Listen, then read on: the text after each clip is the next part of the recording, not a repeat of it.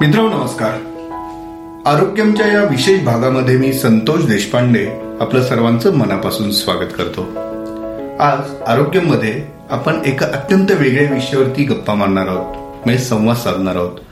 मित्रांनो तुम्हाला माहीत असेलच की कुठलंही ऑपरेशन किंवा ज्याला शुद्ध मराठी शस्त्रक्रिया म्हणतो अशा शस्त्रक्रियेच्या वेळी भूल देणं ही एक अत्यंत आवश्यक प्रक्रिया समजली जाते. म्हणजे ते त्या शस्त्रक्रियेचा तो एक भागच असतो.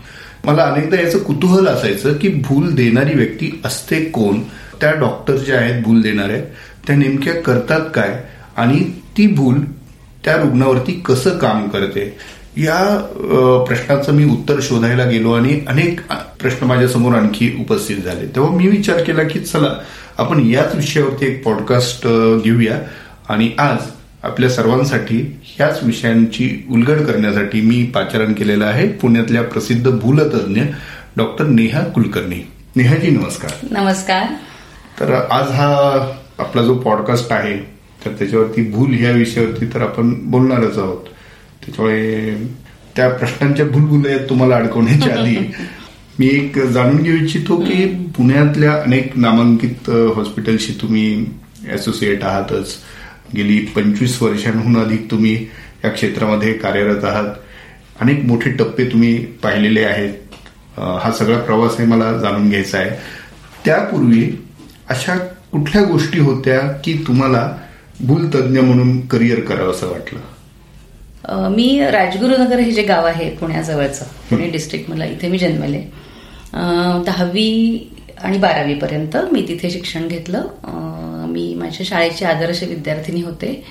बारावीमध्ये मला भरपूर मार्क्स मिळाल्याने मी बीजे मेडिकल कॉलेज पुणे इथे प्रवेश घेतला. मला सांगायला आवडेल की मला असं शाळेत असल्यापासूनच वाटायचं की मी डॉक्टर व्हावं. म्हणजे शाळेमध्ये मी कोण होणार वगैरे अशी जी भाषणं स्पर्धा असायची त्या तेव्हा मी नेहमी मी डॉक्टर होणार आणि समाजसेवा करणार वगैरे असं टिपिकल म्हटलं होतं.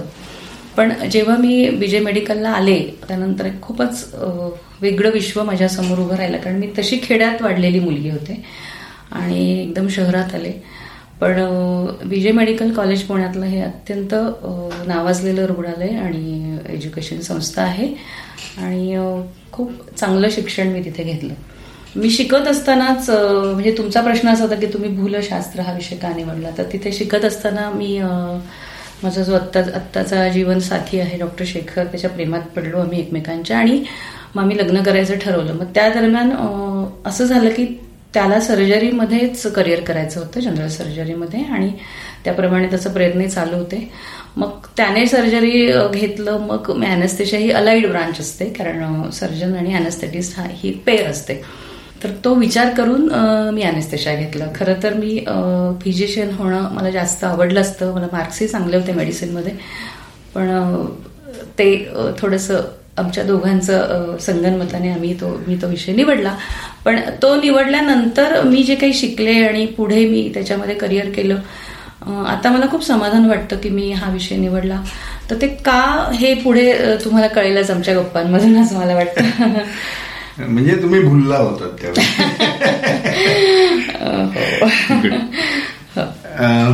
मला अनेकदा प्रश्न पडत होते. मी जसं आता प्रस्तावनेत सांगितलं की भूल म्हणजे काय?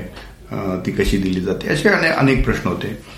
पण मी एक निमित्त शोधत होतो यासाठी की एक उत्तम भूलतज्ञ आहेत त्यांच्याशी आपण बोलूया. आणि त्यासाठी निमित्त मला मिळालं तर सोळा तारखेला सोळा ऑक्टोबरला आंतरराष्ट्रीय भूल दिन किंवा वर्ल्ड एनेस्थेशिया डे आहे.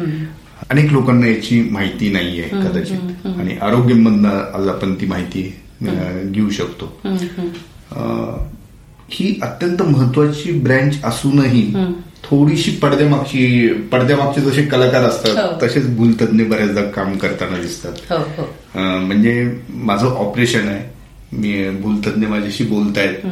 आणि नंतर ऑपरेशन संपल्यानंतर मी जेव्हा ह्याच्यात जातो ऑपरेशन व्यवस्थित झालेलं आहे परत त्यानंतर मला भूलतज्ञ दिसतच नाही. तर त्यामुळे हे ज्यांचा माझ्या ऑपरेशनमध्ये अगदी सुरुवातीपासून सहभाग आहे असे हे तज्ज्ञ सगळे असतात भूलतज्ञ तर मला एक जाणून घ्यायचं असं आहे की मुळात भूलतज्ञ काय काय गोष्टी करतात? म्हणजे रुग्णावरती ते कशा पद्धतीने उपचार करतात?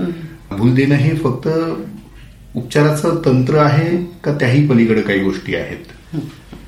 आता पहिला तुम्ही मुद्दा असा मांडला होता की सोळा ऑक्टोबर हा दिवस वर्ल्ड अॅनेस्थेशिया डे म्हणून साजरा केला जातो. तर हा का केला जातो? अ, ह्याचा इतिहास आहे.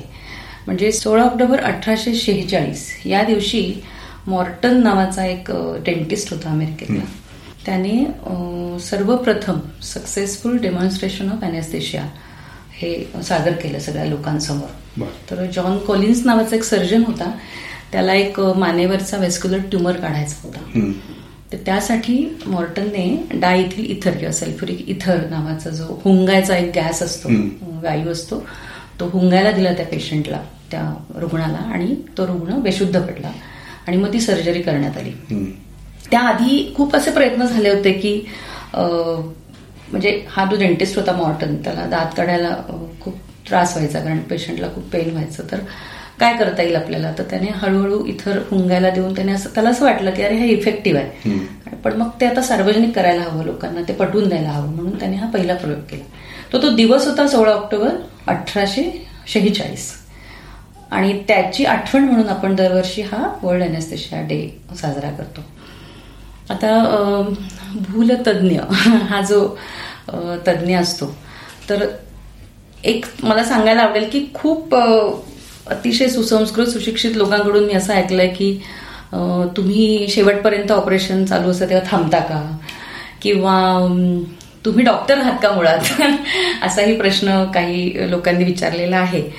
तर भूलशास्त्र एक वेगळी ब्रांच आहे. म्हणजे जसं तुम्ही एम डी मेडिसिन किंवा एम डी स्किन व्हीडी अशी ज्या या ब्रांचेस आहेत की तुम्ही एमबीबीएस झाल्यानंतर इंटर्नशिपचं एक वर्ष झाल्यानंतर पुढचे तीन वर्ष तुम्हाला यामध्ये पोस्ट ग्रॅज्युएशन करावं लागतं.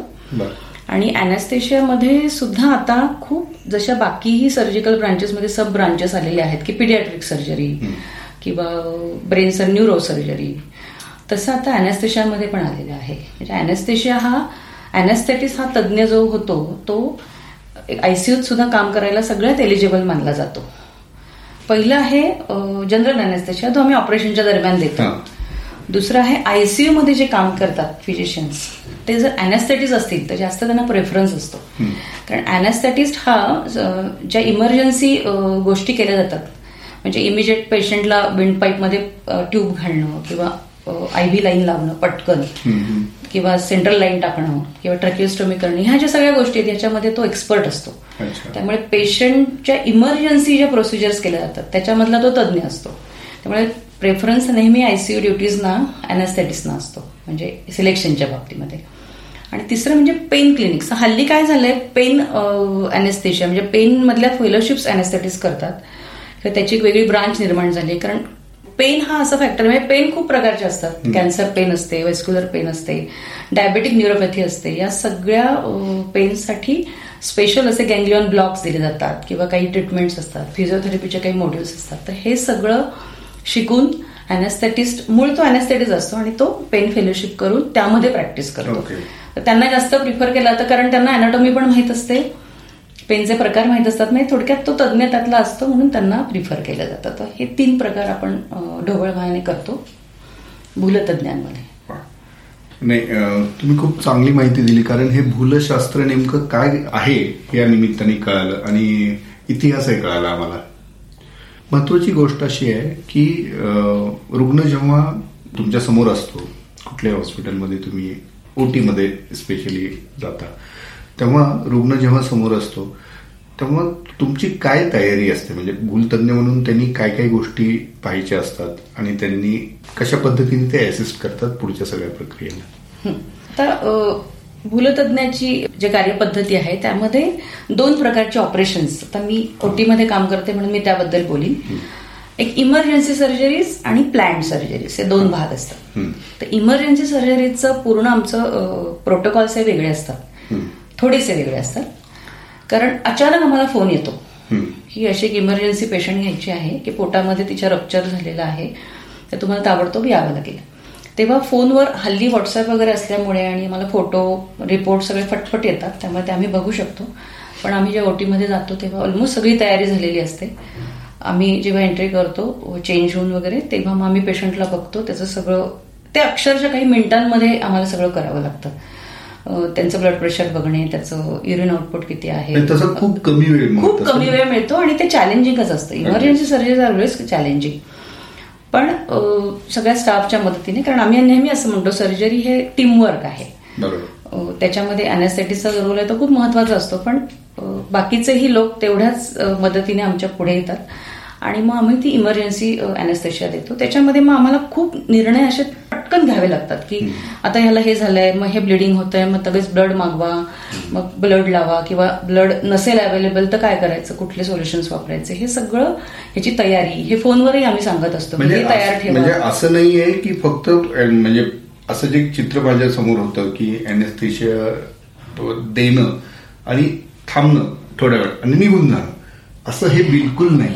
नाही. आता अॅनेस्थेशियाचं हा इमर्जन्सी मी तुम्हाला सांगितलं पण प्लॅन सर्जरीज जेव्हा असतात. तेव्हा प्लॅन सर्जरी आम्हाला आधी कळवली कळवलेली असते. काही वेळेला ती आठवडाभर आधी ठरलेली असते किंवा काही वेळेला दोन दिवस आधी हो कुठल्या. कुठल्याही केसमध्ये हा. अॅनेस्थेशिया किंवा जे भूलतज्ञ जे हो. आहेत त्या साधारण हे सगळ्या गोष्टी ते पाहतात. हो म्हणजे आधी आम्हाला जेव्हा फोन येतो तेव्हा आम्ही जाऊन तो पेशंट पाहणं अपेक्षित आहे. अर्थात ते प्रत्येक वेळेला जमतंच असं नाही. पण त्या पेशंटचं आम्हाला सगळे रिपोर्ट्स त्याचे. म्हणजे ऑपरेशन कुठलं आहे? कुठल्या भागाचं आहे? त्याचे पूर्ण त्याची फिजिकल कंडिशन कशी आहे? त्याचे रिपोर्ट्स कसे त्याचं वय काय त्याचं सेक्स काय त्याचं वजन काय त्याचा बीएमआय काय ह्या सगळ्या गोष्टी बघायला लागतात. शिवाय त्यामुळे आम्ही एक ग्रेडेशन केलेलं आहे. अमेरिकन सोसायटी ऑफ अॅनेस्थेशियोलॉजिस्ट आहे. त्याची ग्रेडेशन्स आम्ही करतो. म्हणजे जो पेशंट आता काही सिमटम्स नाही आहेत काही नाही फक्त आता हरण्याचं ऑपरेशन आहे. पण त्याला काही बाकी कोमॉर्बिडिटी नाहीये. म्हणजे ब्लड प्रेशर नाही डायबेटीस नाही तो तब्येतीने चांगला आहे तो व्यायाम करतो त्याचा एन्ड्युरन्स चांगला आहे. मग तो एस ए वन होतो आमच्या दृष्टीने. मग जशी जशी ती ग्रेडेशन खाली खाली जाते टू होते तसं त्याला काहीतरी डायबेटीस आहे पण तो कंट्रोल्ड आहे. ब्लड प्रेशर आहे पण ते कंट्रोल्ड आहे हायपर टेन्शन आहे. ग्रेड थ्री म्हणजे अनकंट्रोल्ड आहे. मग त्याला आम्ही ऐनवेळी गोष्टी करतो. आणि the S A four is death on टेबलची पण आम्ही कन्सेंट घेतो. म्हणजे कुठलंही जेव्हा ऑपरेशन आम्ही ठरवतो ठरलेलं असतं तेव्हा पेशंटची कन्सेंट हा खूप महत्त्वाचा भाग असतो. जेव्हा पेशंट कॉन्शियस असतो तेव्हा तो स्वतः कन्सेंट देतो की मी या ऑपरेशनसाठी तयार आहे. त्याच्या सगळ्या गोष्टी त्याला एक्सप्लेन केलेल्या असतात. जो ऑपरेटिंग डॉक्टर आहे तो आणि अॅनेस्थेटिस्ट हे सगळे समजावून सांगतात. तुम्हाला ह्या ह्या गोष्टी होऊ शकतात. हे हे धोके आहेत.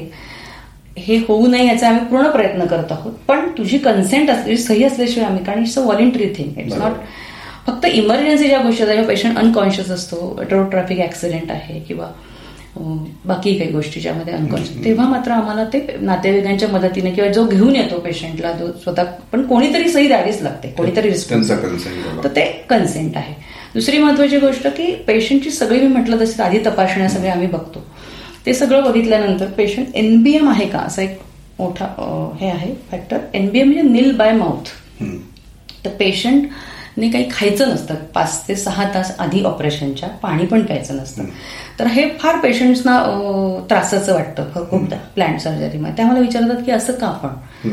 तर ह्याचं एक अत्यंत सोपं जर आपण विचार केला तर आपल्यालाही पटेल की आपलं पोट रिकामं ठेवायचं आहे आपल्याला. का रिकामं ठेवायचं आहे? की आता जेव्हा माझं पोट भरलेलं आहे आणि आत्ता मला समजा उलटीची भावना झाली. आत्ता मी जिथे बसलेली आहे. तर उलटी जरी झाली तरी ती श्वासनलिकेत जाऊ नये म्हणून ते रिफ्लेक्सेस सगळे माझे प्रिझर्वड आहेत कारण मी जागी आहे. पण जेव्हा मी अॅनेस्थेशिया खाली असते तेव्हा ते सगळे रिफ्लेक्सेस अबॉलिश झालेले असतात. तर मी जी उलटी करीन ती म्हणजे श्वासनलिकेत जाण्याची शक्यता असते. आणि श्वासनलिकात म्हणजे फुफ्फुसांमध्ये त्याला ऍस्पिरेशन निमोनिया असं म्हणतात. आणि पेशंट रेस्पिरेटरी डिस्ट्रेसमध्ये जाऊ शकतो त्याचं रेस्पिरेशन थांबू शकतो आणि त्याची डेथ होऊ शकते. ते इतकं धोक्याचं असतं. तर हे म्हणजे काही काही वेळेला मला मला हा मुद्दा सांगायचा आहे की आम्हाला खूपदा असं जाणवतं आणि कोविडच्या काळात तर मला खूपदा जाणवलं की पेशंट हिस्ट्री लपवतात. म्हणजे त्यांना हे कळत नाही की हे सगळं त्यांच्यासाठी चाललंय. कारण कसं आहे की एखादी अँटीसायकोटिक ड्रग एखादा पेशंट घेत असेल तर त्यांना ते तर फोबि हे असतं ना म्हणजे काय म्हणतो स्टिग्मा की दे डोंट रिव्हील इट. पण अँटीसायकोटिक ड्रग घेणारा पेशंट हा अॅनेस्थेशियासाठी रिस्की असतो का? कारण ऑलरेडी त्याचं डिप्रेशन म्हणजे आपण त्या सगळ्या गोष्टी अँटीसायकोटिक ड्रग वापरून अॅनेस्थेटिक ड्रग जे आमचे आहेत ते त्याला ऍड होतात त्याच्यामध्ये. म्हणजे ती ऍक्शन दोन्हीची ऍड होते. त्यामुळे आमचा डोस आम्हाला कमी ठेवायला लागतो. तो जर मला कळलंच नाही तर माझा डोस मी नेहमीचा ठेवीन त्याच्या वजनाप्रमाणे त्याच्या सारण बीएमआय प्रमाणे. पण मग तो त्याला जास्त झालेला आहे. मग तो अॅनेस्थेशियातनं आउटच येणार नाही. मग मला कळणारच नाही अॅनेस्थेशियातनं आउट काय. ना मी असे काही घटना घडल्यात की पेशंट आम्हाला आयसीयूत न्यावे लागलेत आणि मग नंतर रिव्हील झाली हिस्ट्री की की नाही नाही हो. पेशंट या ड्रग्जवर होती आणि ते सांगत नाही. तर म्हणजे आपण नेहमी म्हणतो असं की वकिलांकडे आणि डॉक्टरांकडे काही लपू नये तर पेशंटने कधीही ऑपरेशनला जाताना खूप महत्त्वाचा मुद्दा आहे की आपली सगळी पूर्वीची ऑपरेशन्स काय झाली आहेत? आपले डिस्चार्ज कार्ड्स काय आहेत? आपल्याला ॲलर्जी कसली आहे का? किंवा आपल्याला एखादं औषध चालत नाही आपल्याला एखादं. किंवा आपण आयुर्वेदिक मेडिसिनचा पण मी महत्त्वाचा मुद्दा सांगणार आहे कारण आम्ही असं मध्ये डिस्कस करत होतो की हल्ली सर्रास आयुर्वेदिक म्हणजे मी असं आयुर्वेद असं का म्हणते कारण तेच कॉमनली आपल्या भारतामध्ये घेतलं जातं. म्हणजे ॲलोपॅथी शिवाय जी औषधं घेतली जातात. तर त्याच्यामध्ये स्टिरॉइड्स असतात बऱ्याचदा. मी असं बघितलंय मी ते. किंवा आणखी काही ऍडिशनल मिनरल्स असतात काही हेवी मेटल्स घातलेले असतात सुवर्णभस्म वगैरे. तर त्याचा किडनीवर परिणाम होतो त्याचा मेटाबॉलिझम परिणाम होतो तर ते आम्हाला माहीत पाहिजे. आणि काहीही तुम्ही घेत असाल तरी डॉक्टरना सांगून म्हणजे ही मी म्हणते ॲलोपॅथीच्या औषधांशिवायची जी औषधं आहे ती साधारण सेव्हन्टी टू आवर्स आधी बंद करायला हवीत. कारण तोपर्यंत तो शरीरातून ते निघून गेलेले असतात. म्हणजे माझ्या अॅनेस्थेटिक ड्रगला एक चांगलं वातावरण मिळेल की जेणेकरून त्याचा इफेक्ट मला हवा तसा मिळेल. बरोबर. ही भूल नेमकं कसं काम करते शरीरामध्ये? कुठल्याही रुग्णाची आता भुलेचे मी प्रकार तुम्हाला या अनुषंगाने सांगते की भुलेचे दोन प्रकार आपण ग्रॉसली म्हणूया. जनरल अॅनेस्थेशिया जो पूर्ण अॅनेस्थेशिया दिला जातो आणि दुसरा रिजनल अॅनेस्थेशिया म्हणजे एका पर्टिक्युलर रिजनचा जनरल हा पूर्ण बॉडीचा अॅनेस्थेशिया असतो. आता अशा ज्या सर्जरी आहेत ब्रेन सर्जरी आहे किंवा आपल्या चेस्टच्या वरच्या सर्जरी आहेत त्याला जनरली आम्ही पूर्ण भूल देतो. आणि लहान मुलांमध्ये की ज्यांना जनरल रिजनल अॅनेस्थेशिया शक्य नाही ती रडतच बसतील. मग त्यांना आम्ही पूर्ण भूल देतो. हा जनरल अॅनेस्थेशिया झाला. दुसरा रिजनल आहे. रिजनलमध्ये दोन प्रकार आहेत. एक सेंट्रल न्यूरोएक्शियल ब्लॉक म्हणतो आम्ही त्याला आणि दुसरा आहे पेरिफरल नर्व ब्लॉक तर सेंट्रल न्यूरोएक्शियल ब्लॉक ब्लॉकमध्ये तुम्हाला माहिती असेल पाठीमध्ये स्पायनल अॅनेस्थेशिया आणि एपिड्रोल अॅनेस्थेशिया दोन प्रकार आहेत. आणि पेरिफरल ब्लॉक्स म्हणजे आता समजा माझ्या पायाची सर्जरी आहे. तर माझ्या ज्या या नसा आपण म्हणतो मराठीमध्ये किंवा मज्जारज्जू किंवा काय नर्व्स त्यांचे ठराविक ठिकाणी जर मी त्या बधीर केल्या म्हणजे पायाची फिमोरल मी जर इथे बधीर केली ब्लॉक देऊन तर तो पाय मला दोन तास संवेदनाहीन होईल. त्यामुळे मी ऑपरेशन त्याच्यावर करू शकते आणि तो आपोआप पूर्ववत होईल नंतर. ते ड्रग्ज तसे बनलेले असतात. तर हे ह्याला लोकल नाही म्हणायचं. लोकल म्हणजे काय की थोडंसं इथे मला क्लायपोमा आलाय म्हणजे छोटासी गाठ आहे आणि मग इथे सगळं इन्फ्लेटेड करायचं. आणि मग रिजनल म्हणू शकतो आपण? हा पण रिजनल मधला हा लोकल झाला. एवढ्याच. रिजनल म्हणजे रिजन असा पूर्ण. हो. म्हणजे हात आहे पाय. आहे किंवा पूर्ण अवयव होतो हा एक अवयव. तो असे असे ढोबळ प्रकार असतात.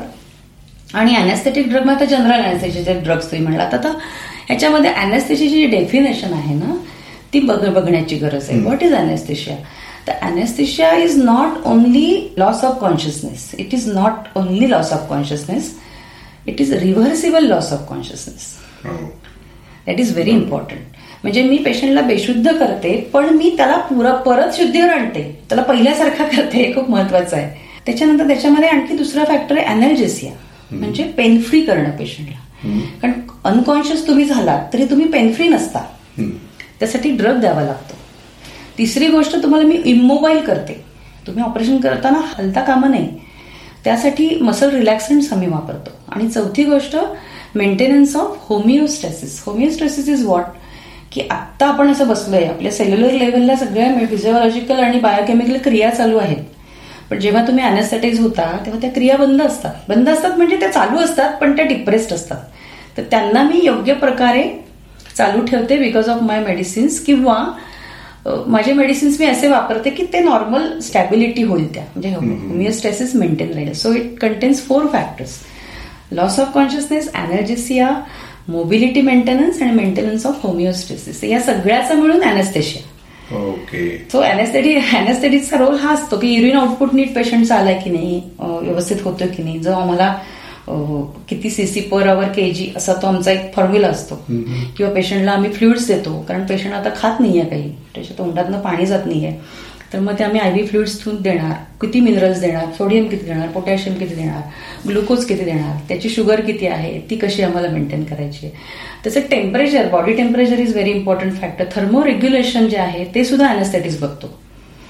कारण हायपोथर्मिया म्हणजे टेम्परेचर कमी जर झालं शरीराचं तर मेटाबॉलिझम स्लो होतं. आणि मग आम्हाला जो हवा तो इफेक्ट मिळत नाही. म्हणून पेशंटला इलेक्ट्रिक ब्लँकेट करून वॉर्म ठेवणं किंवा आय व्ही फ्लुइड जे आम्ही देतो ते वॉर्म देणं. ह्या सगळ्या गोष्टी आहेत ना ह्या सगळ्या बघण्याचं काम आहे अॅनेस्थेटिसचं सो जनरल अॅनेस्थेशियामध्ये मी मग तेच म्हटलं की ते असं नुसतं भूल देतो आणि जातो असं नाहीये ते. पूर्ण ऑपरेशनच्या दरम्यान आणि सगळ्यात महत्त्वाचा आमचा एक हे उद्देश असतो यामध्ये की सर्जन हा छान राहिला पाहिजे. म्हणजे सर्जनला जे काम करायचं आहे ते करण्यासाठी आवश्यक असं सगळं वातावरण आम्ही निर्माण केलं पाहिजे. म्हणजे त्याच्यामध्ये अगदी ओटीचं लाइट छान चालतोय की नाही इलेक्ट्रिक कॉटेज आम्ही वापरतो ती नीट चालते त्याचं त्याचं टेम्परेचर मेंटेनन्स किती आहे? किंवा फार ये जा होत नाही ना ओटीमध्ये. ह्याच्याकडे बघायला लागतो. सर्क्युलेशन म्हणजे एअर सर्क्युलेशन व्यवस्थित आहे का? किंवा जास्त गॅसेस काही वेगवेगळे वास येत आहेत का? पेशंटने मध्येच पेशंट ऑन टेबल कधी कधी डेफिकेट करतो किंवा स्टूल्स पास होतात. ते साफ करून घेणं. म्हणजे अर्थात आमच्या भोवती टीम असते पण we are the leader in the operation theatre आणि we maintain the harmonious environment in the OT so that शेवटी त्यात आमचा फायदा असतो. कारण सर्जरी छान झाली लवकर झाली व्यवस्थित झाली की शेवटी रिझल्ट चांगले मिळतात. So it's a team work team work is he is the leader of the he or she is the leader of the situation in the रुग्णाला जी मात्रा दिली जाते. ती कशी ठरते? म्हणजे वयानुसार त्याच्यामध्ये काही फरक असतो किंवा त्या त्या त्या केसनुसार त्याच्यामध्ये तुम्ही फरक करता. आणि ड्रग्स कुठली असतात साधारण त्याची? काय फिक्स असतात किंवा ती तीही बदललेली असतात? हो.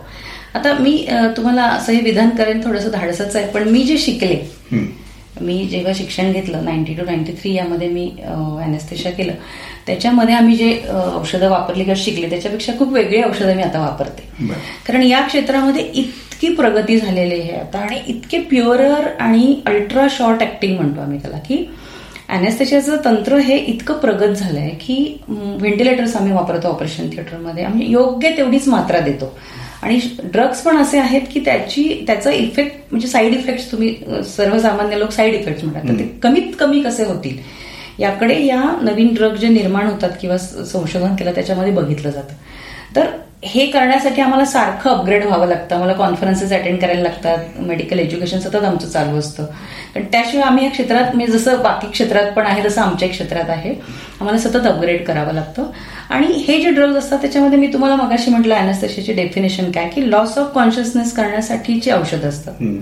ती आय व्ही दिली जातात इंट्राव्हेनस किंवा ती गॅस स्वरूपात दिली जातात. दुसरं आहे अनर्जेसिया म्हणजे पेन फ्री करणं. तर पेन फ्री करण्यासाठी तर अनर्जेसिक्स भरपूर अनर्जेसिक्स अवेलेबल आहेत. आता आम्ही जेव्हा पेशंट आधी बघतो आणि साधारणपणे ढोबळमाने आम्ही पेशंट बघितल्यावर आम्हाला आम्ही एक अंदाज बांधतो की ह्याला आपण हे देऊया. डोस हा त्याच्या वजनावर असतो. आणि त्याच्या वयावर पण असतो. लहान मुलांचं वजन जरी चाळीस किलो एका लहान वजन तरी सुद्धा त्याचा डोस देताना आम्ही कमीच देणार. कारण तो पिडियाट्रिक त्याचे सगळेच मेटाबॉलिक पाथवेज हे मॅच्युअर नाही झालेले. किंवा मग जेरियाट्रिक पेशंट आम्ही म्हणतो की जेरियाट्रिक म्हणजे अबाऊ सिक्स्टी त्यांचं सगळं स्लो डाऊन झालेलं आहे मेटाबॉलिझम मग त्यांना डोस कमीच लागतो. नाहीतर ते डिप्रेशनमध्ये त्यांना डोस जास्त होईल. सो वयानुसार पण डोस बदलतो वजनानुसार बदलतो बीएमआयनुसार बदलतो. सर्जरी कुठली यावर पण बदलतो. समजा पंधरा मिनिटाची सर्जरी आहे.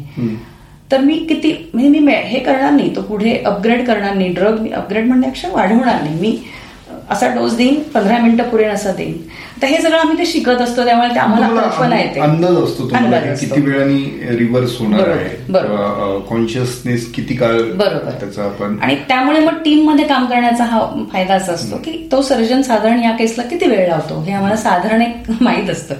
त्यामुळे ह्याला हा अडीच तसा संपवणार केस जनरली ते करतात. मग आम्हाला थोडस तुम्ही बफर ठेवून देता. बफर ठेवता. अगदी बफर ठेवावाच लागतो. कारण complications do happen on table on table एखादी वेसल फुटली मग ती शिवायला लागते. मग त्याला वेस्क्युलर सर्जनला बोलवावं लागतं किंवा धागे वेगळे मागवावे लागतात. असं खूप असतं. ऑन टेबल खूप गोष्टी घडतात. म्हणून तर जे आपण ऐकतो बाहेर की ऑपरेशनच्या दरम्यान पेशंटला हे झालं ते झालं. कारण कसं आहे शेवटी एक नेहमी फॅक्टर लक्षात ठेवला पाहिजे की पेशंट फॅक्टर हा खूप महत्त्वाचा फॅक्टर आहे. दोन प्लस दोन इज इक्वल टू चार असं वैद्यक क्षेत्रात नाही. म्हणजे तुम्ही आणि मी अॅनेस्थेजियाचा सेम डोस तुमच्यावर वेगळा परिणाम करतो माझ्यावर वेगळा परिणाम करतो. कारण आम्ही वेगळे घडलेलो आहोत. आम्ही जेनेटिक लेवललाच वेगळे घडलेले आहोत. आमचे मेटाबॉलिझम आतमध्ये काय आमचं बनलंय हे बाहेर रिव्हील होत नाही. आपल्याला आपण म्हणतो पण माणसाच्या शरीरातल्या खूप गोष्टी आपल्याला कळलेल्या पण नाहीत अजून. पण जे काही आपण शिकलोय आणि शिक्षण घेतलंय त्याप्रमाणे आपण ते अप्लाय करतो. तर पेशंट फॅक्टर हा खूप महत्त्वाचा आहे. एखादा पेशंट पटकन आउटच येत नाही. एखाद्या पेशंटला पुढचा डोसच लागत नाही. हे आम्हालाही कळत नाही. पण मग आम्हाला ते ठरवावं लागतं. तुम्ही म्हणला की डेप्थ ऑफ अॅनेस्थेशिया तुम्हाला कसा कळतो किंवा डोस तर ठराविक पातळी जी जी योग्य ती आली अॅनेस्थेशियाची की पेशंटचा हार्ट रेट स्लो होतो व्यवस्थित होतो. ब्लड प्रेशर नॉर्मल होतं. पेशंटच्या रेस्पिरेटरी रेट नॉर्मल होतं. जर तो जनरल अॅनेस्थेशिया खाली नसेल तर तो छान गाढ झोपलेला असतो. तेव्हा सगळं छान हसत खेळत. थोडा पल्स रेट वाढायला लागला की त्याला तिकडे पेन सेन्सेशन आलेलं आहे. मग आम्ही ऍड करतो. काय करतो? एनर्जेसिक ऍड करतो. किंवा मग आम्हाला ते कळतं अरे हा डोस रिलॅक्संट म्हणजे मोबाईल करण्यासाठी आम्ही मसल शिथिल करण्याचे ड्रग्ज दिलेले असतात. त्याचा डोस आम्हाला सारखा ऍड करावा लागतो. तो आम्ही करतो. पण हे सगळं सतत मॉनिटर करायला लागतं. म्हणजे ऍक्च्युली आमचं सतत कान म्हणजे चालू लक्ष असतं आमचं मॉनिटरकडे आवाजाकडे पण. त्याच वेळेला लक्ष सर्जरीकडे असतं. कुठली स्टेप चालू आहे हेही लक्षात यायला लागतं. त्याच वेळेला लाइट ब्लिंक करतोय तर हे लाईटचं काय काय एसीचं गरम होतंय किंवा थंड होतंय हेही बघायला लागतं. तो अॅनेस्थेटिक हा सगळ्याचा म्हणजे विचार करून काम करत असतो ओटीमध्ये म्हणजे लक्षात ठेवून सगळ्या गोष्टी कराव्या लागतात. खूप अलर्ट राहावं लागतं. चूक मुलीला स्कोप नाही. अजिबात स्कोप नाही अजिबात स्कोप नाही. खूप चांगल्या पद्धतीने आता तुम्ही समजून सांगितल्या गोष्टी. महिलांच्या बाबतीमध्ये अनेकदा आपण विशेषतः मला वाटतं मॅटर्निटी इश्यूज असतील किंवा आणखी कुठल्या काही सर्जरीज असतील त्यांच्या त्या बाबतीत काय विशेष काळजी घेतली जाते? खूप महत्त्वाचा प्रश्न आहे. कारण आपल्याकडे ना बाळणपण किंवा क्युरेटिंग असं ते सर्वसामान्य भाषेत म्हटलं जातं की ते इतकं कॅज्युअल घेतात लोक की काय नॉन डिलिव्हरी आहे किंवा सिझर आहे वगैरे असं. तर एक गोष्ट आपण नेहमी लक्षात ठेवूया की पूर्वी जे आपल्या जुने लोक म्हणायचे की बाळणपण की हा स्त्रीचा दुसरा जन्म असतो. आणि तो कसा दुसरा जन्म असतो हे आम्ही तुम्ही गायनेकोलॉजिस्टशी बोललात अॅनेस्थेटिस्ट वेळा तुम्हाला कळेल की पूर्ण एक फॉरिन बॉडी तिच्या पोटात असते. हे तुम्ही लक्षात घ्या. जेव्हा आपला आता कोविड व्हायरस आपल्या शरीरात येतो तेव्हा काय दाणादाण होते शरीराची ते तुम्ही पाहिली. तर अशी एक फॉरिन बॉडी तुझ्या शरीरात रुजती आहे त्यासाठी तुझ्या शरीरात सगळे बदल झाले फिजिओलॉजिकल बदल झालेत मेटाबॉलिक बायोकेमिकल बदल झालेत आणि ब्लड कॉग्युलेशन प्रोफाईल सुद्धा बदलतं. म्हणजे थ्रॉम्बोसिस होण्याची प्रक्रिया वाढते रक्ताच्या गुठळ्या होण्याचं प्रमाण वाढायला लागतं. पेशंट जाड होते तिचं वजन वाढतं मग त्या ओबेसिटी होते तिला मग त्या अनुषंगाने येणारे ब्लड प्रेशर वाढतं. म्हणजे इतक्या कॉम्प्लिकेशन्स होतात. आणि हल्ली तर तुम्ही बघत असाल की वयच वाढलंय प्रेग्नन्सीचं म्हणजे तिशीतल्या मुली असतात आता. मग त्या असं करिअर करणार मग त्यांचं वेगळ्या उशिरा निर्णय घेणार. पण त्याच्याबरोबर येणारे प्रॉब्लेम्स पण वाढलेले आहेत. डायबेटीस असतो बऱ्याच जणींना. ते सगळ्या ह्या रिस्क वाढत राहतात. आणि मग फायनली जेव्हा ती सिझरला किंवा डिलिव्हरीला येते तेव्हा ते असं आम्ही बॉम्ब म्हणतो पेशंटला अक्षरशः बॉम्ब असते. पण ते नव्वद टक्के वेळेला सगळं छानच होतं. म्हणजे सगळ्या गोष्टी आम्ही रिस्क घेऊन करतोच. पण नेहमी लक्षात ठेवलं पाहिजे की त्या काळात सुद्धा व्यवस्थित व्यायाम आहार आणि या गोष्टी इतक्या छान मेंटेन केल्या पाहिजेत. म्हणजे ते कॅज्युअल घेता कामा नये. मी घाबरवत नाहीये पण खरंच असे आम्हाला अनुभव येतात की आमची पेशंट इतकी छान होती आणि असं काय कॉम्प्लिकेट झाली ती? पण मुळात शरीर असं कॉम्प्लिकेट झालेलं असतं. म्हणजे इमर्जन्सी सिझरियन सेक्शन्सना आम्हाला रात्री दोन तीन असं कधी जावं लागतं. तर तेव्हा आम्हाला बाळाचे ठोके कमी होणं हे जे असतं. तर असं समाजामध्ये म्हटलं तर हल्ली काय सिझरचं प्रमाण वाढलंय. पण तुम्ही सिझरचं प्रमाण का वाढलं याचा विचार कराल का? पहिली गोष्ट अशी की तुमचं वय वाढलंय कन्सेप्शनचं मग त्या अनुषंगाने येणारे कॉम्प्लिकेशन्स वाढले तुम्ही घरात बसलेले असता तुम्ही व्यायाम पूर्वीच्या बायकांसारखे करत नाही आहात. आणि सगळ्यात महत्त्वाचा एक मुद्दा जो आपल्या लक्षात घेतला जात नाही की पूर्वी जे माता मृत्यूचं प्रमाण होतं बाळंतपणामध्ये ते इतकं होतं की मग बायका जगायच्याच नाहीत बऱ्याचशा. त्या बाळणपणात जायच्या. कारण हे सगळे कॉम्प्लिकेशन जे आहेत ना ते लक्षातच यायचं नाहीत कोणाच्या. त्यापेक्षा आत्ता जर तुम्ही शास्त्र इतकं प्रगत झालंय की हे सगळे प्रॉब्लेम्स त्यांना असताना सुद्धा त्याच्यावर उपाय करून तिला अतिशय सेफ असं बाळ देणं तिची सगळी व्यवस्था बघणं हे आता इतकं शक्य आहे. म्हणजे सीझर कधी करायचं पेशंटचं काय ह्याचे निर्णय इतके वेळेत घेतले जातात? कधी कधी आता सध्या तर स्वतःहूनच आम्हाला पेशंट सांगतात की माझं सिझर करा कारण मला कुठे ते पेन सहन करायचं नाही. किंवा एपेडोल अॅनेस्थेशिया एनर्जेसिया म्हणजे लेबरच्या वेळेला आम्ही औषधं देतो की जेणेकरून तिला ते पेन्स परसिव्हच होत नाहीत. आणि ती हॅपीली डिलिव्हर करत असते. म्हणजे ती हसत असते आणि खाली पुश करून बाळ जन्माला येत असतं.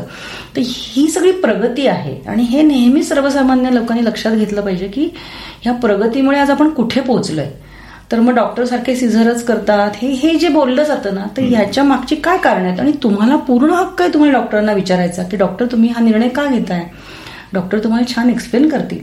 पण उगीच असं बोलायचं बाहेर याविषयी शंका निर्माण करायच्या. मग त्यामुळे सगळं निगेटिव्हिटी वाढते आणि मग तुम्हाला तो परिणाम पण मिळत नाही. तर मला हे अगदी या निमित्ताने सांगायचंय. म्हणून बाईचा दुसरा जन्म असतो बाळणपण हे मला तुम्हाला हे महत्वाचं सांगायचं की खूप रिस्क असते. आनंदाने आपण सगळं करूयात आणि छान गोष्टी वापरूयात पण तरी सुद्धा काळजी मात्र सगळ्यांनी घेतली पाहिजे. ज्या लोकांना दुसरे काही कॉम्प्लिकेशन्स आहेत किंवा काही हिस्ट्री आहे अगदी सांगायचं झालं तर काही लोकांना बीपी आहे शुगर आहे हो.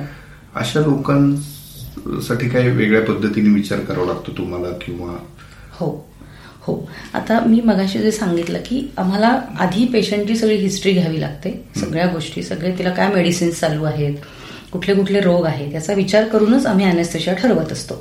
तर ऑपरेशनच्या दिवशी शुगर किती आहे? समजा तो डायबेटिक असेल तर मग ती शुगर आम्हाला इन्शुलिन चालू करून आम्ही ती नॉर्मल करतो. त्यानंतर तिचं ब्लड प्रेशरच्या ज्या गोळ्या चालू असतात त्या सकाळचा डोस असेल तर आम्ही ते घ्यायला सांगतो. किंवा हायपोथायरॉइड असेल पेशंट तिनं गोळी चालू असते. ती गोळी आम्ही ती घ्यायला सांगतो विथ सिप्स ऑफ वॉटर. अशा अनेक गोष्टी आहेत की जी जे ड्रग्ज आम्हाला पेशंटने घ्यायला हवे असतात की ज्यामुळे तो स्टेबल राहील ते आम्ही सांगतो. आणि जी जे अवॉइड करायचे असतात फॉर एक्झाम्पल डायबिटीसची जी गोळी असते ती जनरली आम्ही ऑपरेशनच्या दिवशी सांगतो की घेऊ नका. आम्ही सगळं बाकी इन्शुलिन वापरून ते नॉर्मल तुमची शुगर ठेवू. कारण त्याची जबाबदारी शेवटी अॅनेस्थेटिसची असते. म्हणजे अॅनेस्थेटिसची जबाबदारी ही ऑपरेशन झाल्यानंतर चोवीस तास असते. याचं कारण अॅनेस्थेशिया ड्रग्ज हे साधारणपणे चोवीस तासानंतर पूर्ण एक्सक्रीट होतात.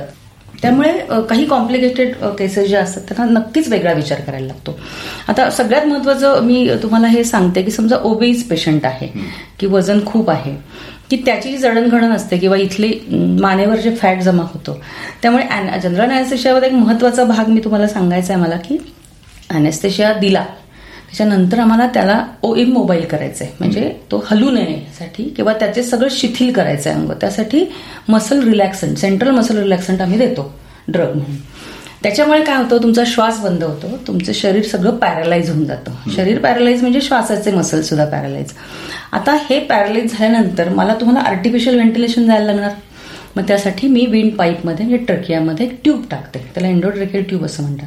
आणि ती ट्यूब मी कनेक्ट करते माझ्या व्हेंटिलेटरला किंवा मशीनला. आणि मग त्याप्रमाणे तिथे मी त्याचा टायडल व्हॉल्यूम काय आहे त्याचं रेस्पिरेटेट मला किती ठेवायचं हे सगळं मी माझं त्याच्या वजनावर त्याच्या एकंदरीत जडण ठरवते आणि त्याप्रमाणे तो व्हेंटिलेटर ऍडजस्ट करून मी ते सगळं सुरू करते. तर जेव्हा ओबेसिटी असते तेव्हा इथे गळ्याभोवती भरपूर फॅट असतं. किंवा काहींचंही चीन असे मागे असतात. मग या पेशंटला जेव्हा मी ट्यूब टाकण्याची आमची जी काही स्किल असतं ते anaesthetist is number one in that skill actually कारण आम्ही डेली हे करत असतो. तर ते आम्हाला कितपत दिसायला हवं? तो लॅरिंगचा भाग दिसला आम्हाला समोर की आम्हाला ते ट्यूब टाकणं सोपं जातं. तो जर खूप वरच्या बाजूला असेल तर मग आम्हाला कुशा ठेवून ऍडजस्टमेंट्स करायला लागतात. तर हे सगळं हे सगळं रिस्कमध्ये जातं. म्हणजे हा हाय रिस्क पेशंट आहे असं मी म्हणतो. मग ओबिसिटी आहे म्हटलं त्याच्याबरोबर येणारे मेटाबॉलिक प्रॉब्लेम्स ते सगळे लक्षात घ्यायला लागतात. मग त्या त्याप्रमाणे आम्ही अॅनेस्थेशिया चेंज करत म्हणजे पेशंटचं फिजिक फार महत्वाचं आहे. अतिशय महत्त्वाचा आहे अतिशय महत्त्वाचा आहे. तो खूप मेन फॅक्टर असतो. त्यामुळे तुम्हाला मी जो अॅनेस्थेशिया देईल तोच ह्यांना देईल असं नसतं. हे थोडक्यात आम्ही आमचं आरोग्य जर उत्तम ठेवलं हो. एरवी कुठल्याही कंडिशनमध्ये हो. तर तुमच्यासारख्या तज्ञांना सुद्धा आम्हाला हाताळणं खूप सोपं सोपं जाईल. खूपच सोपं जाईल. खूप महत्त्वाचा आहे हा फॅक्टर म्हणजे जसं एरवीसवर डॉक्टर म्हणतात की छान व्यायाम करा. कारण पॉझिटिव्हिटी पण तुमच्यातली खूप. महत्वाची असते. आता मी तुम्हाला महत्त्वाचा मुद्दा हा सांगते की जेव्हा पेशंट टेबलावर येतो तेव्हा तो खूप घाबरलेला असतो. पहिली गोष्ट कारण मी सुद्धा उद्या ऑपरेशन थिएटरमध्ये गेले ऍज अ पेशंट तर मी पण घाबरेन. मी पण कारण अॅनेस्थेशिया हो. म्हटल्यानंतर किंवा मला आता भूल देणार आहेत किंवा हो. जनरल अॅनेस्थेशिया असेल तर घाबरायला होतं ना. अगदी. अशा वेळेस तुम्ही कसं ते हाताळत असाल? तर आधी आम्ही त्यांचं हसून स्वागत करतो. आमचं स्वतःची ओळख सांगतो. आणि मी माझं नेहमीच असं वाक्य आहे की या आत्ता या सगळ्या परिसरामध्ये सगळ्यात सुखी प्राणी तू आहेस. कारण तू झोपणार आहेस. आम्ही तुझं टेन्शन तू आम्हाला दिलेलं आहेस आणि आता आम्ही काम करणार आहोत. तर तू मजेत राहा. तुला काही विचारायचं तू विचार. मग ते तिचे प्रश्न विचारते किंवा त्याचे ते प्रश्न विचारतात. आणि त्यांना हेच सांगतो की तुम्ही जर शांत राहिलात तुम्ही टेन्शन कुठल्या तरी छान गोष्टीचा विचार करा. काहीतरी एखादा स्तोत्र मनातल्या म्हणा तुम्हाला जे म्हणायचं ते म्हणा. चांगल्या गोष्टी आठवा आयुष्यातल्या. Don't think of the surgery because तुम्ही हंड्रेड पर्सेंट छान होणार आहात त्यातनं. हे लक्षात ठेवा. So be positive so that तुमचं ते मिलिओ इंटेरियर म्हणतो आम्ही शरीराची जी आतली जी सगळी सेल्युलर लेव्हलची एन्व्हायरमेंट आहे ते छान ठेवा. ते हार्मोनियस ठेवा. तिथे जर तुम्ही घाबरला तर तुमचं ब्लड प्रेशर वाढणार तुमचं हार्ट रेट वाढणार तुम आमची औषधं जास्त लागणार. फॅट तुम्ही असाल तर ती औषधं डिपॉझिट होणार इकडे तिकडे स्टोअर होणार मग ती रिलीज होत राहणार मग अॅनेस्थेशिया खूप वेळ चालणार. म्हणजे ह्या सगळ्या गोष्टी आम्हाला पेशंटला समजून सांगायला लागतात. अगदी तो घाबरलाच आणि अगदी ऐकण्यासाच झाला तर मग आम्हाला ते सिडेशन देऊन थोडं त्याला काम करावं लागतं किंवा कधी कधी थोडं रागवावं पण लागतं. की हे सगळं चाललंय हे तुझ्यासाठी चाललंय. आणि आम्ही तुला हेल्प करतोय. So you should also help us असंही आम्ही म्हणतो कित्येकदा. की तू नको त्रास देऊस कारण तू त्रास दिला तर मग मला सुद्धा त्रास होतो याचा. सो बी काम आणि माझ्या हातात आहेस ना तू. तू शांत राहा ना. असं पण त्या पद्धती आहेत. काही लहान मुलं तर खूप दंगा घालतात. मग त्यांना आम्हाला बाहेरच एखादा डोस देऊन शांत करावं लागतं. मग त्यांना आत आणलं जातं. मग कधी कधी आईलाही आम्ही चेंज होऊन आत आणतो की आई मुलाचा हात पकडतो. मग तिला सगळं गोटीचे कपडे घालून आत आणतो. सो असं प्रत्येक म्हणजे वयानुसार आणि ह्याच्यानुसार बदल करावे लागतात. पण पेशंटचं टेन्शन कमी असणं होणं काही काही पेशंट खूपच योगा वगैरे करणारे मला योगाचं महत्त्व इथे का सांगायचंय? कारण खरंच सांगते की मनावर जो ताबा असतो ना म्हणजे माझे ते एक पेशंट मला आठवत आहे त्यांचं ब्रेस्ट सर्जरी होती it was a male patient त्यांना ब्रेस्ट लंप होता असा आलेला गायनोकोमॅस्टिया म्हणतो. तर ते योगा करणारे गृहस्थ ते साठीचे. तर ते मला म्हणाले तुम्ही मला अॅनेस्थेशियाच देऊ नका मॅडम. तुम्ही फक्त मला झोपवा आणि लोकल तुम्ही अॅनेस्थेशिया द्या. आणि ती केस आम्ही लोकल अॅनेस्थेशिया खाली केली होती. मी त्यांना फक्त सिडेट केली. ते म्हटले तुम्ही काळजीच करू नका मॅडम मी लिहून दिला ना तुम्हाला. मी सही दिली आहे ना तुम्हाला. म्हणजे काहीच प्रश्न नाहीये. पण मला एकदा आनंद होतोय सांगायला की he was a yoga teacher so त्यांचा पल्स रेट हा थ्रू आउट असा सिक्स्टी सिक्स्टी टू त्याचं ब्लड प्रेशर नॉर्मल आणि we could do that case without anaesthesia so this also happens patient जितका आधी नॉर्मल आणि एकदम असा शांत असतो पॉझिटिव्ह असतो ना तेवढा तुमचा रिझल्ट छान येतो. आणि तेवढे कॉम्प्लिकेशन्स कमी होतात. म्हणजे शेवटी परत ते स्पिरिच्युअलिटीकडे जातंय पण आहे माझा तर त्याच्यावर खूपच विश्वास आहे. आणि. आम्ही हात पकडला की आमच्या स्पर्शातून त्यांना असं एक एक प्रकारचे ऊर्जा म्हणजे. ऊर्जा मिळणं किंवा हे म्हणजे त्यांचा. विश्वास मिळणं किंवा मी आहे ही एक जाणीव त्यांच्यामध्ये निर्माण करून दिली की खूप पेशंट खूप आधी एकदम घाबरलेले असतात. पण नंतर मॅडम तुमच्याशी बोलून मला खूप छान वाटलं. काही पेशंट मला दुसऱ्या ऑपरेशनच्या नंतर की पहिल्या तुम्हीच होतात मॅडम मला खूप छान अनुभव आला. सर्जनला सांगतात त्या मॅडमने आमचं खूप छान केलं. सो हे आम्हाला हे खूप रेअर आहे आमच्या बाबतीत अॅनेस्थेटिकच्या बाबतीत. पण असे फीडबॅक मिळाला की खरंच छान वाटतं. पडद्यामागचा कलाकार असला तरी कोणीतरी आपली नोंद घेतंय हे छान वाटतं.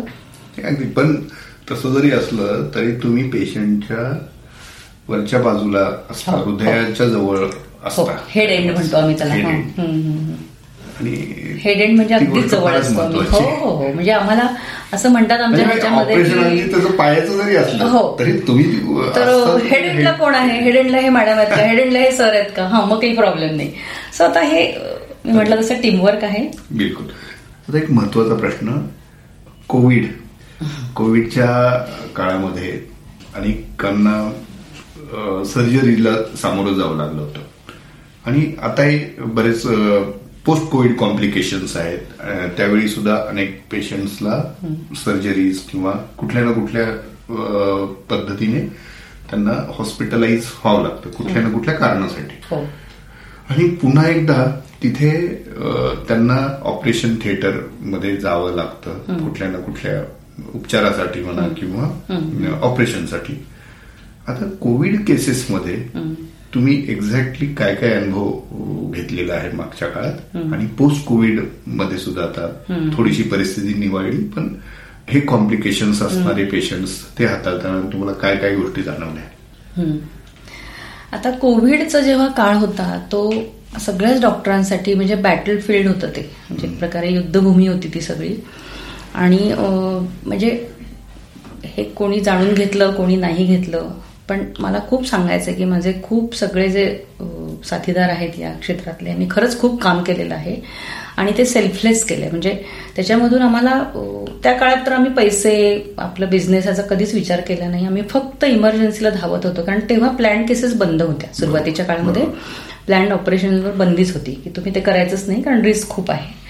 आणि इमर्जन्सी ऑपरेशन्स आली. म्हणजे आता फॉर एक्झाम्पल फार महत्वाचं म्हणजे आपलं हेच की बाळणपणाच्या सिझर वगैरे असं. तर तेव्हा सुरुवातीच्या काळात तर पेशंट पॉझिटिव्ह आहे का निगेटिव्ह आहे ह्याचा आम्ही विचारच कधी केला नाही कारण टेस्ट अवेलेबलच नव्हतं तेव्हा. तेव्हा पेशंट जरी खोकत आली तरी ती आम्ही प्रत्येक पेशंट पॉझिटिव्ह असं धरूनच आम्ही अनेस्थिशा दिलेला आहे धावलेलो आहे. म्हणजे एकदा तर मला असं वाटतं रात्री कलकाट टॉकेच्या इथून मी जात असताना पोलीस राहुट्या होत्या ना सगळ्या तर माझी गाडी अडवली त्यांनी. मॅडम कुठे रात्री? तर अनेस्थेटिस्ट त्यांनी मला सलाम केला होता. तर मी पण त्यांना सलाम केला होता. म्हणजे असे आम्ही अनुभव घेतले की दे न्यू की या मॅडम ह्या इमर्जन्सीसाठी धावत आहेत हे इमर्जन्सी बाकी तर आमचं एरवीचं जे काम आहे ते आम्ही करतच होतो पण आम्हाला सतत भीती होती की आम्ही हे इन्फेक्शन आमच्याकडून घरी घेऊन जाऊ. कारण आमच्याही घरी माझ्या सासूबाई आहेत किंवा माझी मुलं आहेत लहान.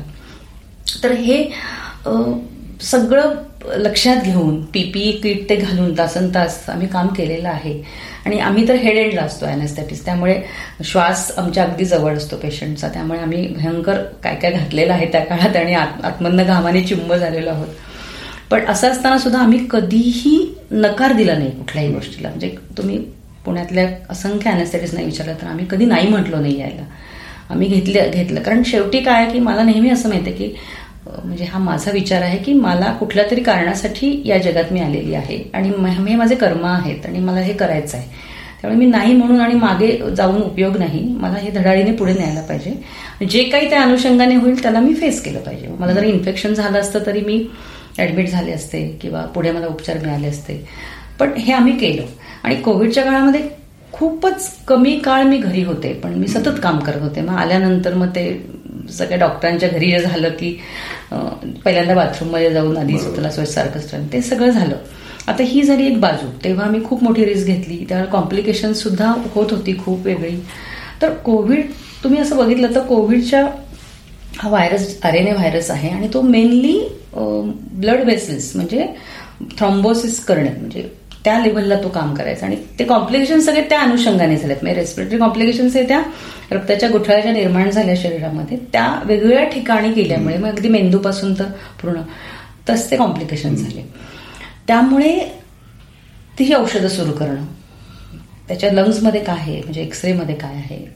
त्यामुळे जनरल अनेस्थेशियाचे प्रॉब्लेम्स होते. पण त्या काळात आम्ही असं केलं की जास्तीत जास्त आम्ही रिजनल अनेस्थेशियाकडे शिफ्ट झालो किंवा इंट्राव्हिनस जास्त पेशंटच्या रेस्पिरेटरी सिस्टीमकडे आम्ही कमीत कमी गेलो. ह्याचं कारण की सगळ्याच दृष्टीने सेफ होतं ते. म्हणजे ओटी मधलं जे वातावरण असतं म्हणजे आपण पेशंट शेवटी एक्सपायर करतोच ना तर ते सगळीकडे पसरतं.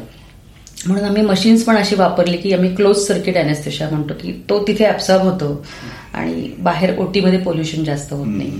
जास्त कमीत कमी आम्ही इन्हेलेशन अनेस्थेशिया वापरला. म्हणजे गॅसचा. आम्ही जास्तीत जास्त आयव्ही किंवा रिजनल किंवा ब्लॉक्स असे वापरले.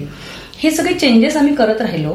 आणि आता पोस्ट ऑफ तुम्ही म्हणाल ना पोस्ट कोविड तर आता हेच आहे की कोविड जर झाला तर साधारण आम्ही असं म्हणतो की चार आठवडे असिम्टमॅटिक म्हणजे पेशंटला काही सिमटम्स नव्हते पण पॉझिटिव्ह आली आहे पेशंट थोडासा ताप होता किंवा थोडासा खोकला होता. तर अशाला आम्ही चार आठवडे गॅप सांगतो की महिन्याभराने आपण सर्जरी करू. आणि ज्यांना सिम्टमॅटिक होते त्यांना आम्ही दीड ते दोन महिने असं सांगतो की तुम्ही नंतर आपण करूया प्लॅन सर्जरी आणि आम्ही आता पेशंटचे सगळे इन्व्हेस्टिगेशन्स म्हणजे हे डॉक्टर इन्व्हेस्टिगेशन का करतात का करतात तर आम्हाला ना तुमचं सगळं बेसिक माहीत असायला हवं. तुमचं टू डी इकोग्राफी म्हणतो आम्ही की तुमची हार्ट कंडिशन कशी आहे तुमचे वाल्व्स कसे आहेत तुमचं इजेक्शन फ्रॅक्शन म्हणजे हार्ट कसं पंप होतं हे सगळं त्या एकोकार्डिओ म्हणजे ती सोनोग्राफी असते हृदयाची ती. त्याच्यानंतर एच आर सी टी म्हणतो आम्ही तो. एक्सरे आपण जो काढायचो तेव्हा. तो आम्ही काढून घेतो.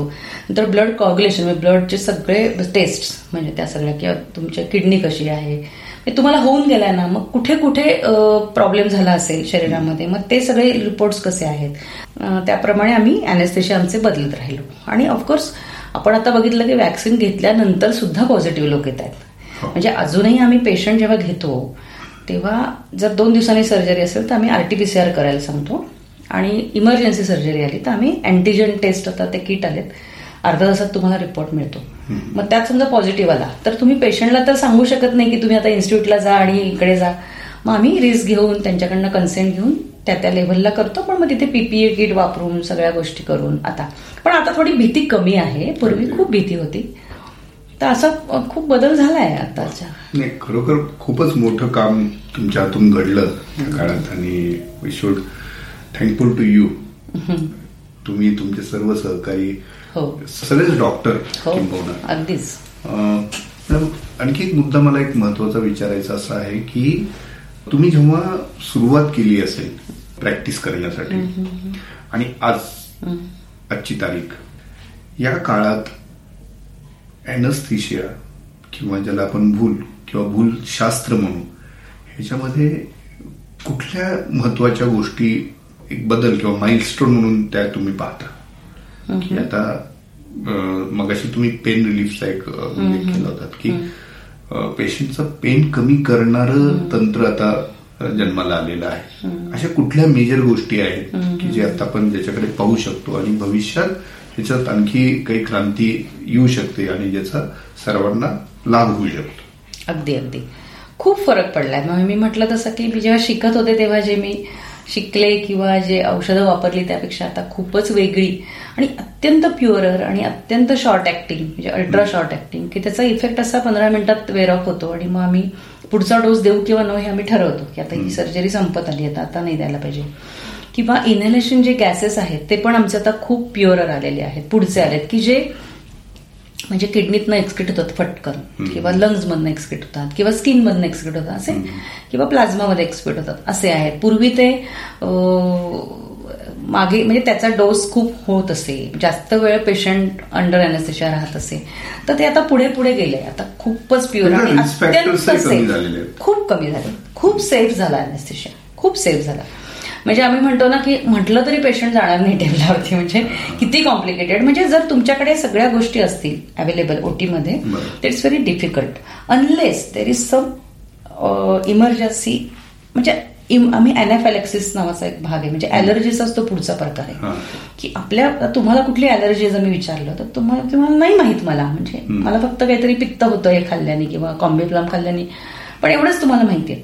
पण हे अॅनेस्थेशियाचे जे औषध आहेत त्याला तुमची बॉडी कधीच एक्सपोज झालेली नाही आयुष्यामध्ये. So you are exposing your body to those drugs for the first time in your life so you don't know how to म्हणजे युअर बॉडी डझंट नो की हे फॉरेन काहीतरी ड्रग आलाय. बरोबर मग अॅनाफॅलेक्सिस म्हणून जो भाग असतो म्हणजे ॲलर्जीचा पुढचा भाग की तेव्हा तुमचं रेस्पिरेशन बंद होतं हार्ट बंद होतं बिकॉज ऑफ दोज ड्रग्स तर त्याची जी ट्रीटमेंट असते. ती आम्हाला लगेच करायला लागते. काय तर तेच ट्यूब टाकणं तुम्ही अॅनेस्थेशिया म्हणजे सगळं तुमचं सगळं आर्टिफिशियल करणं ब्लड प्रेशर तुमचं वर आणणं हार्ट रेट तुमचं नॉर्मल करणं किंवा हार्ट बंद पडतं अचानक किंवा हार्ट टॅकिकार्डिया म्हणतो आम्ही हार्ट जोरात फायर करायला लागतं. त्याचे पण औषधं सगळे आमच्याकडे असतात. तर हे सगळं जे आहे ना हे ऑन टेबल कधीही कोणाच्या बाबतीत होऊ शकतं. म्हणून जी कन्सेंट जी महत्वाची आहे ना की का सही घ्यायची पेशंटची पेशंट आधी वाचून घाबरतो की अरे बापरे हे असं होऊ शकतं की रक्ताची गुठळे ऐकून आमचा श्वास बंद होऊ शकतो वगैरे वगैरे? तर होऊ शकतं. हे दहा लाखामध्ये एखाद्या पेशंटला कॉम्प्लिकेशन होतं.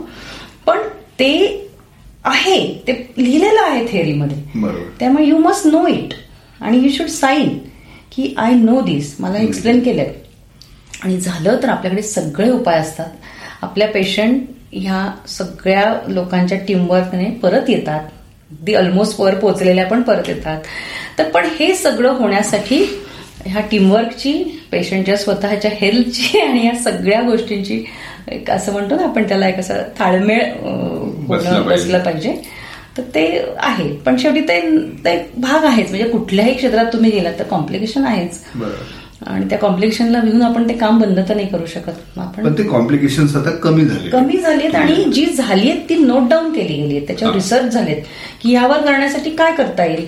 मग तुम्ही आधी जर या गोष्टी केलेल्या असतील म्हणजे प्री मेडिकेशन हे दिलं तर कदाचित हे होणार नाही. आणि एखाद्या पेशंटला ज्याला आपण साईड इफेक्ट्स म्हणतो हो हो. त्याचं काहीतरी सर्जरी झालेली आहे. हो. त्याला अगदी लोकल असेल किंवा जनरल असेल एनएसथिशिया दिलेला आहे सर्जरी झाली. सर्जरी कितपत यशस्वी झाली आहे नाही हा भाग पुढचा.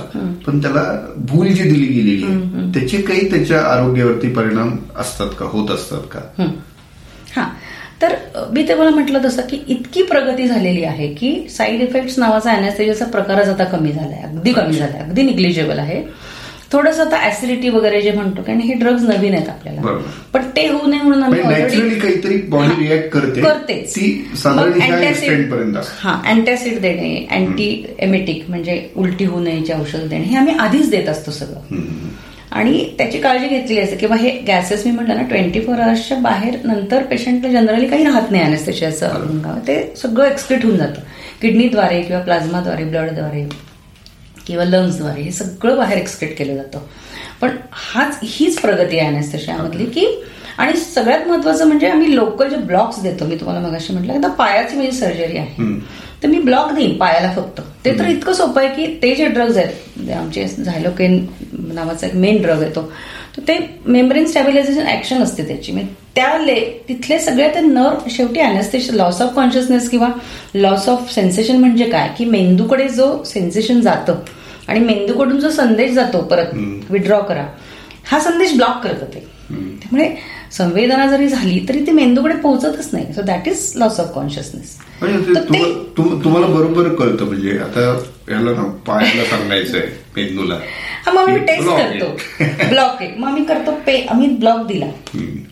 की एक पाच दहा मिनिटात त्याला ऍक्शन यायला लागते. मग ती आम्हाला कळते. मग आम्ही त्याला टेस्ट करून बघतो. असं पिन प्रिक करून टाकतो तर तू कळतंय का रे? नाही कळत. हा आला अॅनेस्थेशिया चला आता सर्जन प्लीज प्रोसीड म्हणून डॉक्टरशी खोटं बोलू नये. डॉक्टरशी खोटं बोलू नये. हो म्हणजे काही काही पेशंट टोचलं नाही तरी हो टोचलंय असं म्हणू शकतात. नाही स्पर्श वेगळा. तुला स्पर्श कळणार आहे. तुला स्पर्शाची जाणीव होणार आहे. पण तुला दुखणार नाही हे तू लक्षात घे. ते तसं सांगावं लागतं त्यांना. तुम्ही एक मगाशी उल्लेख केला होता की ऑपरेशन थिएटरमध्ये सर्वात पहिले पोहोचतात ते भूलतज्ञ हो. नाही का? हो. आणि मग ते ऑपरेशनच्या आधीच्या तयारीचा एक अविभाज्य भाग असतात. म्हणजे नुसतेच भाग नाही तर ते राज्यच करत असतात त्या हो काळात. हो हो हो. राजे असतात. राजे असतात. पण आम्ही अनेकदा असं पाहतो की ऑपरेशन थिएटर्स हे एक असं असा भाग आहे कुठल्याही हॉस्पिटलमधला की जिथे मेडिकल इक्विपमेंट्स असतील किंवा डिस्पोजेबल्स असतील हे कायम त्याचा साठा चालू असतो. हे चित्र भविष्यात बदलू शकेल का. खूपच महत्त्वाचा हा मुद्दा आहे. कारण आपण आता ग्लोबल वॉर्मिंग हा शब्द खूप हा.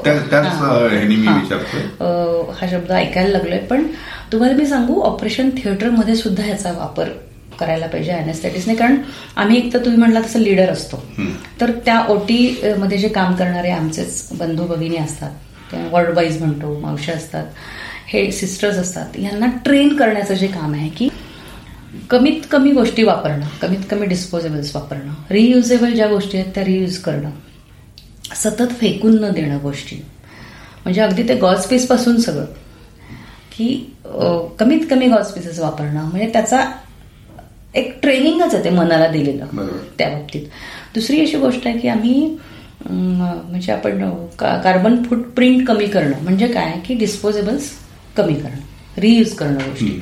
मग ऑपरेशन थिएटरमध्ये अशा खूप गोष्टी आम्ही वापरतो. की ज्या रियूज करू शकतो. ग्लोव्ज फॉर एक्झाम्पल आता मी समजा ग्लोव्ज घालून काम करते. म्हणजे एक ब्लड स्टेन लागला. तर याचा अर्थ मी तो काढून फेकून नाही द्यायचा. मी तो वॉश करायचा. मी त्याच्यावरती स्टरलायझिंग एजंट लावायचा. आणि I can use those gloves again किंवा सिरिंजेस आहेत. मी योग्य सिरिंजेस जर वापरल्या म्हणजे टू सीसीची सिरिंज जर एका ठराविक औषधाला असेल तर मी पाच सीसीची नाही घ्यायची. टू सीसीचीच घ्यायची. हे सुद्धा प्रोटोकॉल्स आमचे खरं तर आम्हाला शिकवताना शिकवलेले असतात की ह्या या सिरिंजमध्ये ही औषधं म्हणजे त्यामुळे आम्ही लांबून सुद्धा ओळखू शकतो. तर हे सगळं किंवा ओटीच्या त्या सगळे वॉर्ड बॉयज असतात त्यांना कुठल्या गोष्टी कमी वापरा कमीत कमी म्हणजे हे डिस्पोजेबल्स कमी करणं म्हणजे कार्बन फुटप्रिंट म्हणजे आपण त्या दृष्टीने प्रयत्न करणं. किंवा ग्रीन हाऊस इफेक्ट आता तुम्ही मी जी गॅसेस अॅनेस्थेशिया देतो गॅसेस इन्हेलेशन एजंट्स ते नाही म्हटलं तरी पोल्युशन ओटीत होतं. म्हणजे मिथेन कार्बन डायऑक्साईड फ्लोरोकार्बन्स आहेत हायड्रोक्लोरोकार्बन्स आहेत. त्यानंतर मिथेन आहे. ही जी सगळी गॅसेस आहेत हे ओटीमध्ये निर्माण होतात. आणि ते कुठे जातात? शेवटी वर जातात. सो हे कमी करायचं असेल तर पुन्हा इन्हेलेशन अॅनेस्थेशिया कमी द्यायचं. मग तुम्ही आय व्ही अॅनेस्थेटिक वापरायचं जास्त ब्लॉक्स वापरायचे रिजनल जास्त वापरायचा. जनरलपेक्षा की ज्याला शक्य आहे त्याला रिजनल वापरा ना. तुम्हाला हे माहितीये ब्रेन सर्जरी सुद्धा रिजनल खाली होतात. अवेक अशा सुद्धा सर्जरीज होतात आता. हो. पेशंट जागा असतो आणि त्याची ब्रेन सर्जरी चालू असते. म्हणजे तिथे त्याला लोकल ब्लॉक दिलेला असतो. रिजनल ब्लॉक म्हणू आपण. मग ह्याचा आता आमच्याकडे अॅनस्थेशियामध्ये आता कॉन्फरन्समध्ये आम्ही डिस्कस करतो की we should go towards regional नाव. की ज्या गॅसेस वापरायची गरज कमी करा तुम्ही. कारण you are actually harming the environment. So हा जो ग्रीन हाऊस इफेक्ट आहे तो कमी करणं कार्बन फुटप्रिंट कमी करणं हे सुद्धा अॅनास्थेटिसने बघण्याची आता गरज आहे. म्हणजे आता कारण ऑपरेशन्स तर होणारच आहेत. ऑपरेशन्स रोज लाखो करोडो ऑपरेशन चालू आहेत आपल्या पूर्ण जगामध्ये. So we are increasing the burden on the environment so you should try to help to decrease that burden आणि एन्व्हायरमेंटला बधीर होण्यापासून रोखण्यासाठी हो. आता अशा भूलतज्ञांनीच पुढे येणं आवश्यक आहे. हो. आणि त्यासाठी तुम्ही नक्कीच प्रयत्न कराल. ते प्रयत्न पुढे जातील.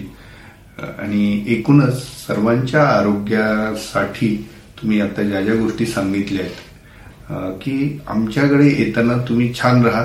आम्ही तुम्हाला दुप्पट वेगाने दुरुस्त करू. नाही का? आणि लक्षात ठेवा. अगदी